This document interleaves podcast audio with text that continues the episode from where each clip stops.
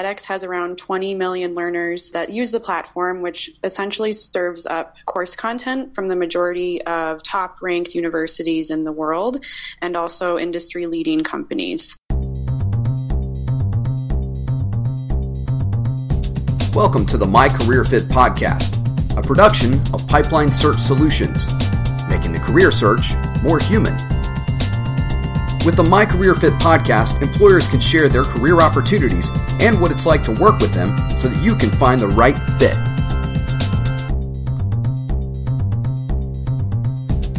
My name is Rose Sinclair. I'm part of the talent acquisition team here at edX, and I've been with edX for a little over a year. We were founded in 2012 by someone by the name of Anant Agarwal. He was an MIT professor and he actually still teaches from time to time. edX is the trusted platform for education and learning.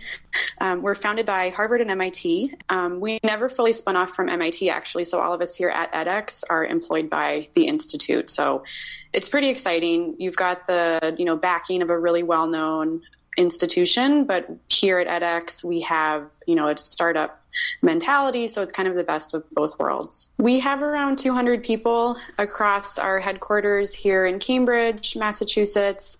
Um, we also have a small office in Barcelona that's around 10 people. We built up that office to expand our international reach and also build on our support for our learner population that's international, along with our partner population. The overall vision ties back into our goal of providing access to education to everybody everywhere. Company culture is the personality of a company, and it defines the environment in which employees work. I asked Rose if she could sum up the company's culture in just three words. I think mission driven is definitely at the top of that list. Given that we're providing access to education to people all over the world, people are super engaged, very inspired, and really dedicated to their work. I would also say solutions oriented. We are always thinking about our end goal, how we're going to get there. We're, you know, building and scaling and solidifying process all at the same time as a, you know, mid-stage startup. Um, so it's important that people keep their eye on the prize, so to speak, and sort of stay the course, but also are open to any like course detours, if you will. I would also say that we're a culture of learning. So, you know, learning is at our core. We're very learner driven, always thinking about our, our end users, so to speak, who are our learners. Um, and we demonstrate this intrinsically in the way we reach out to other people to um, get their input and get help on things. As we're building out our sales team, we're thinking that the number of people we'll bring on on our sales org is going to be 17 people in our fiscal year 2020 that kicks off in July. So just for context, our current team is around 10, so we're getting really close to doubling that that sales team. We have three different levels of folks that we're hiring for on the sales team. So we'll have entry level salespeople coming on as sales development representatives and then we'll have mid-level sellers who would come on as account representatives and then our most senior level salespeople are account executives. In a sales position with edX, you're identifying, negotiating, closing the sale of bulk access to the edX online education platform. You're closing sales that change the way corporations educate their workforce with the weight of Harvard and MIT behind you. I asked Rose to give us a little bit of a bird's eye view of what the day to day looks like for someone in sales at edX. In terms of what a person would be doing day to day, working for the edX for Business team, specifically on sales, uh, you'd be engaging with organizations all over the world.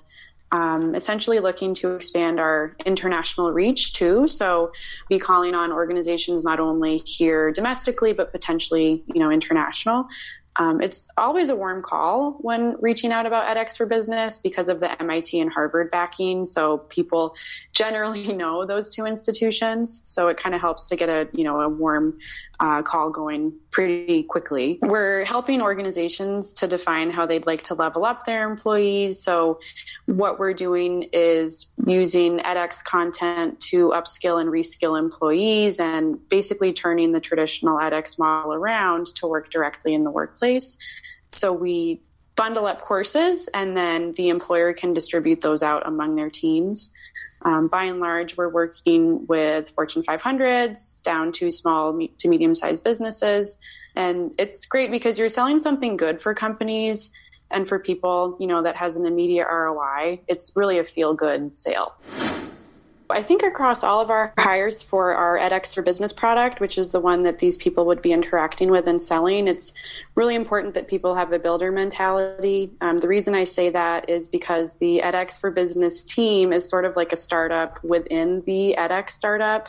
Um, it's less than two years old, so we're rapidly growing, we're expanding. Um, so it's important that people are excited about you know building something and are also comfortable with things not being fully structured.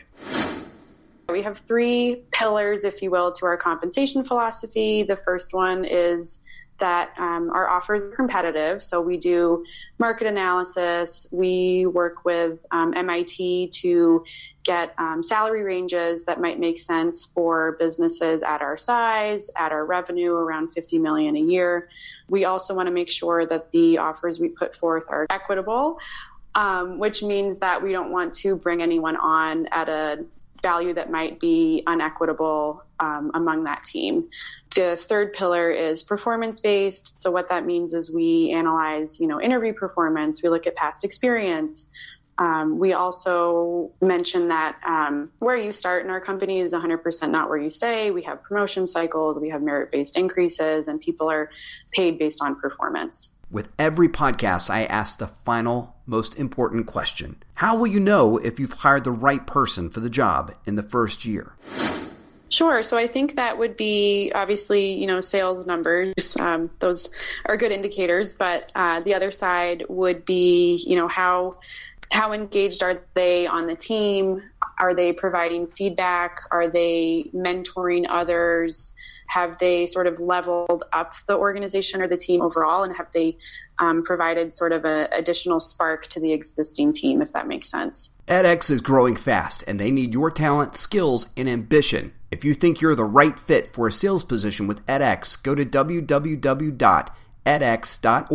backslash careers. That's edx.org backslash careers today. Thanks for listening, and if you wouldn't mind, please rate, comment, and subscribe to the podcast you just listened to. And remember, you can also use me, Alexa, to conduct a job search using the My Career Fit skill, the first ever employer branded content job search tool made for voice technology.